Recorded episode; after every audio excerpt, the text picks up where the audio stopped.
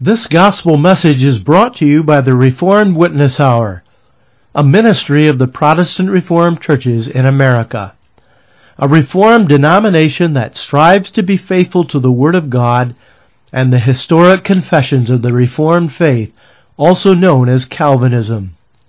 In love for our great God, we proclaim the Christian faith and life that is founded on God's sovereign particular grace. As God's Word is expounded, we pray that these messages are a blessing to you. Dear radio friends, have you ever felt as though you were a victim?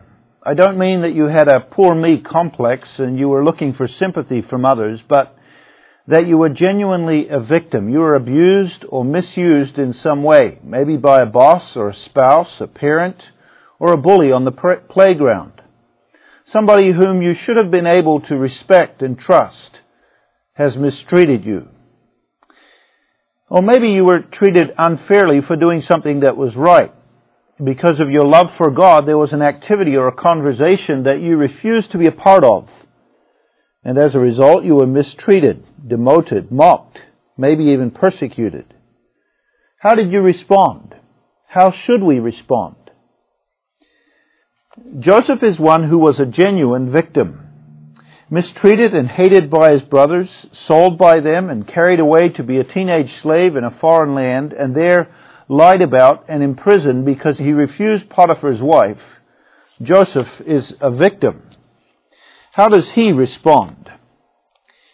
In Genesis 40, as we continue our study of the life of Joseph, we see an amazing response to such treatment. In prison, Joseph does not complain. He does not have a poor me complex. But continuing to live before the face of God, Joseph is faithful in the tasks God gives to him. He has a compassionate eye for the troubles of others, and he is amazingly patient with the Lord. Joseph is not embittered by his mistreatment, nor does he allow this to become an obstacle to his fellowship with God but instead he waits for God to vindicate his cause. At the end of chapter 39, after Joseph is unjustly imprisoned, the keeper of the prison notices Joseph's godliness and trustworthiness and entrusts him with the care of all the prisoners. In prison, Joseph is not forgotten of God, but the Lord is with him. Genesis 40 verse 1 tells us that after Joseph had been in prison for, for some time, and it could have been years, that the butler and the baker of the king of Egypt are thrown into prison with him because they had offended their lord, the king of Egypt. Who were these men and why were they in prison? The butler and the baker were two very important positions in the court of an ancient king. Not only did these men prepare and serve to the king his food, the butler his drinks, and the baker his meals, but these men were usually also close confidants of the king, men who were with the king day in and day out, men whom he could consult and who would advise him. Their position required that they be trustworthy men. They were not mere slaves, but they held a high profile position in the court of the king. Now something had happened that made Pharaoh suspicious of and angry with these two men. Maybe it was as simple as Pharaoh having an upset stomach for some food he ate. Or maybe there was an actual assassination plot against the king in which one of these men participated. It does seem from what follows in the chapter that the baker was indeed guilty. Initially he keeps his dream to himself and then, as it turns out, he's executed at the end of the chapter. In verses 3 and 4, we learn that the captain of the guard charged Joseph with their care and that Joseph served them, the idea being that these men were locked up tight in their cells, but Joseph had freedom to move around and to get for them the things that they needed for their daily life in the prison. Interestingly, the captain of the guard is Potiphar, and this tells us that Potiphar again trusted Joseph.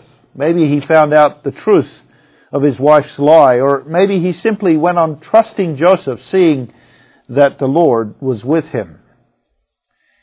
In one night, both the butler and the baker have a dream. Dreams in ancient Egypt were considered very important, and there were people whose lives were devoted to the interpretation of dreams. What is significant about the dreams of the butler and baker is their similarity to each other, that they came as a pair and that they were so mem- memorable. These were not like ordinary dreams which are soon forgotten, but were vivid. And when the butler and the baker told them to each other, it was obvious to them that these dreams were a revelation from God. In the story of Joseph, this is the main way that God reveals himself in pairs of dreams. First to Joseph, here to the butler and baker, and then next to Pharaoh, again in two dreams.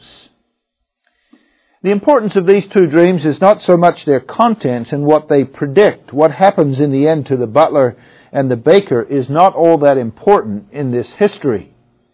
What's important though is that God sends these dreams, and they are the connection between Joseph and the palace of Pharaoh which will lead in the end to Joseph meeting his brothers.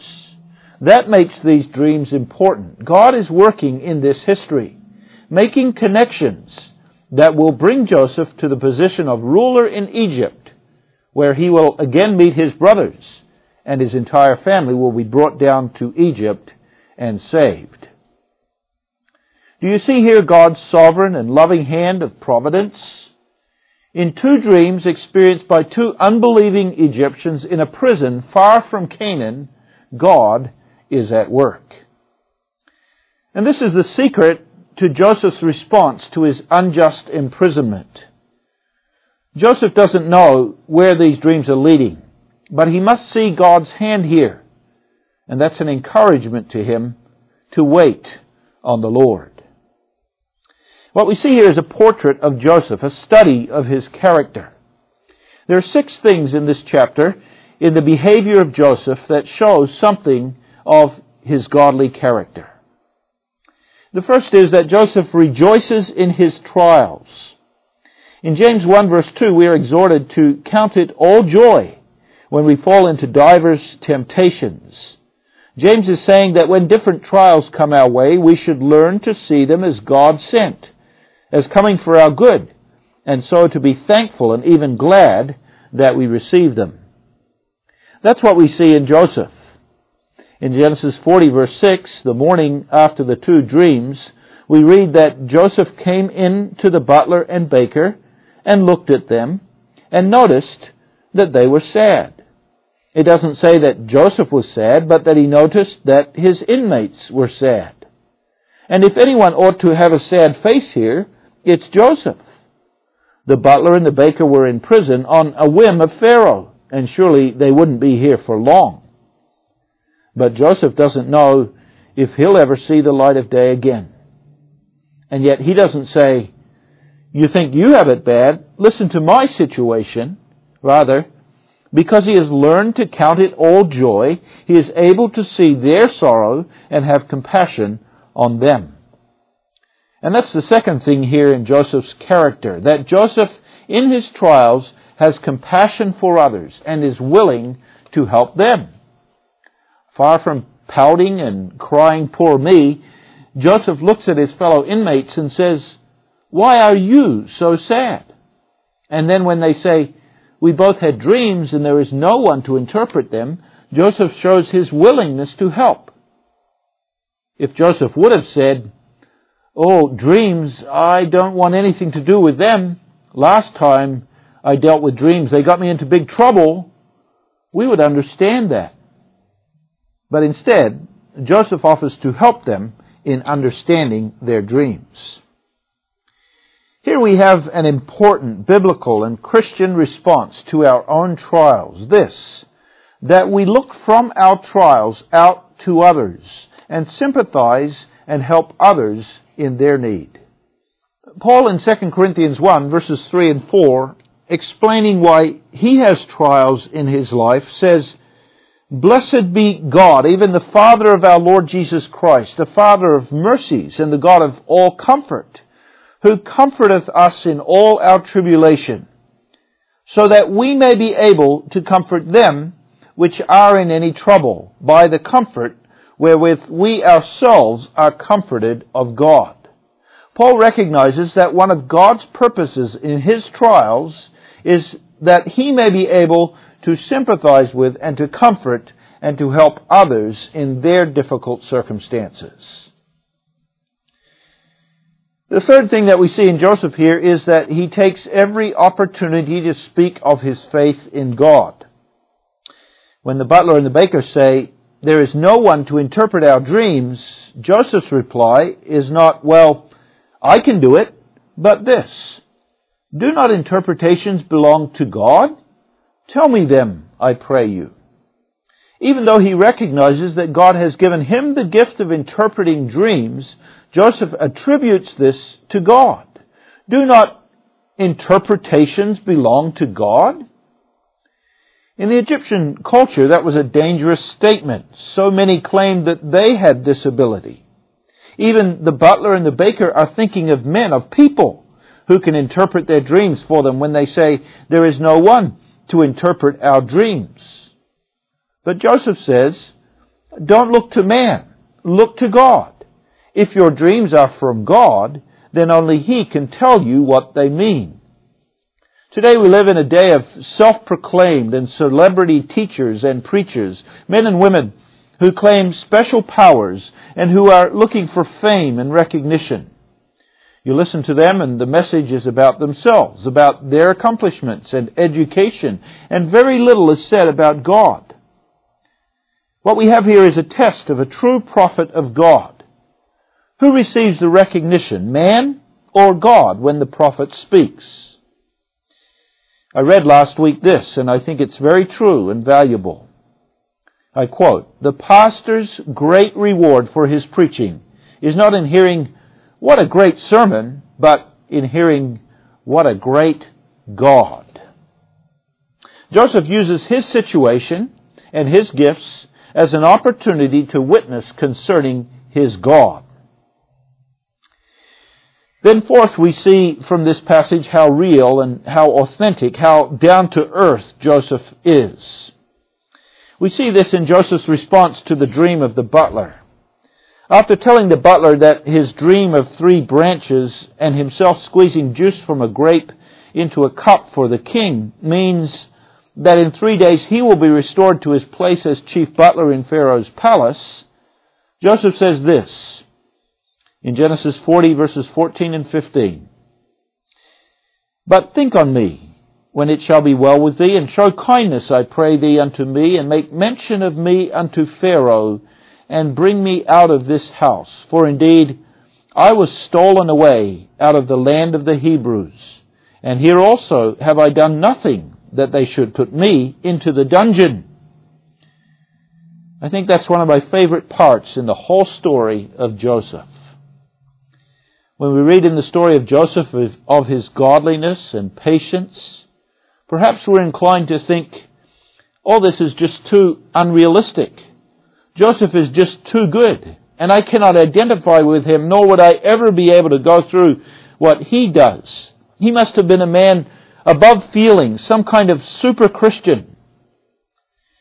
But this tells us that Joseph felt the pain and the injustice of his experiences. He still remembered the injustice of being sold as a slave years later. He still felt the pain of being innocently incarcerated. He didn't like the dungeon where he was. He wanted to be free again. He felt the pain of separation from his family. Joseph was a real man. But feeling pain and suffering and complaining about it are two different things. Joseph feels it, but he does not complain against God. He doesn't let bitterness overtake his soul. He doesn't stew over the injustices that others have committed against him. He doesn't respond to hatred with hatred. In the New Testament, Jesus says, Love your enemies. Bless them that persecute you. Do good to them that despitefully use you. Paul says in Romans 12 verse 21, be not overcome of evil, but overcome evil with good. And Ephesians 4 verses 31 and 32. Let all bitterness and wrath and anger and clamor and evil speaking be put away from you with all malice. And be ye kind one to another, tender hearted, forgiving one another, even as God for Christ's sake hath forgiven you. And this is what we see in Joseph. He does not allow himself to be overcome or consumed by the evils committed against him. Instead, he responds with kindness and he is ready to forgive. The only way to do that is to know that God in Christ has forgiven you and that God is the sovereign, controlling and working through everything in your life. Faith. Faith in the God of the Bible. Faith in Christ. This is the victory that overcomes the world. And as believers, we need to pray for wisdom to respond like Joseph, not only to trials, but even to being victimized. We need to pray for a rich experience of forgiveness so that we might understand the greatness of God's forgiving love toward us, so that in turn we may be gracious towards and live peaceably with all men. Knowing Christ and believing on Him, we become like Him. Joseph here felt the pain, but he did not complain. Then fifth, we see Joseph's honesty and love, especially in explaining the second dream. The baker holds back his dream until he hears that the butler has a favorable interpretation given to his dream. As I indicated earlier, that was probably because the baker was guilty. But now hearing the good outcome that awaits the butler, he tells his dream. There were three baskets of bread on his head, and the birds came and ate from the baskets. What does it mean? Here you see Joseph's integrity and love. He knows that it means the baker will be executed. And rather than softening it or holding back in giving the full interpretation, he says to the baker, Within three days shall Pharaoh lift up thy head from off thee and shall hang thee on a tree, and the birds shall eat thy flesh from off thee. You can imagine that he trembled as he said it. Sometimes to honestly bring God's word to another can be risky. Certainly it was here. But because Joseph lives before God, he has the courage to do it and to say it. We should pray that God will give us such men to preach the gospel in our day. Men who will tell the truth even when it hurts because it's loving to tell the truth. Think about that. This was the kindest thing that Joseph could do for the baker. Hiding the truth from him would have done him no good. But now with Joseph as his spiritual counselor, this man has three days to prepare for death. We don't know what happened in those three days or whether this man was converted.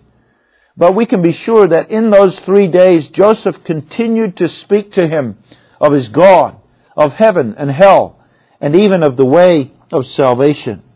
Who knows how God could use that? The truth that Joseph spoke hurt, but it was the best thing that the baker could hear at this point in his life. In the sixth place here, we see Joseph's patience with the Lord. Three days later, it happened just as Joseph had said. Pharaoh had a great feast to celebrate his birthday, and the butler was restored to his position, and the baker executed. And there we have a proof of Joseph being a true prophet of God. His word is authenticated by the outcome. Now you would think it was time now for Joseph to be vindicated. Now there was a ray of hope. Surely the butler would remember Joseph's kindness. But he doesn't. And we have to read the last verse of chapter 40 together with the first verse of chapter 41 to catch the full impact of this. Yet did not the chief butler remember Joseph, but forget him. And it came to pass at the end of two full years that Pharaoh dreamed. Two full years. That's a long time to be sitting in a dungeon when you thought you had found the way out. If the butler had told Pharaoh the whole story, if he had told about Joseph and the interpreting of the dreams and that they had come true, just as Joseph had said, surely Pharaoh would be interested in meeting and using this man with the gift of interpreting dreams.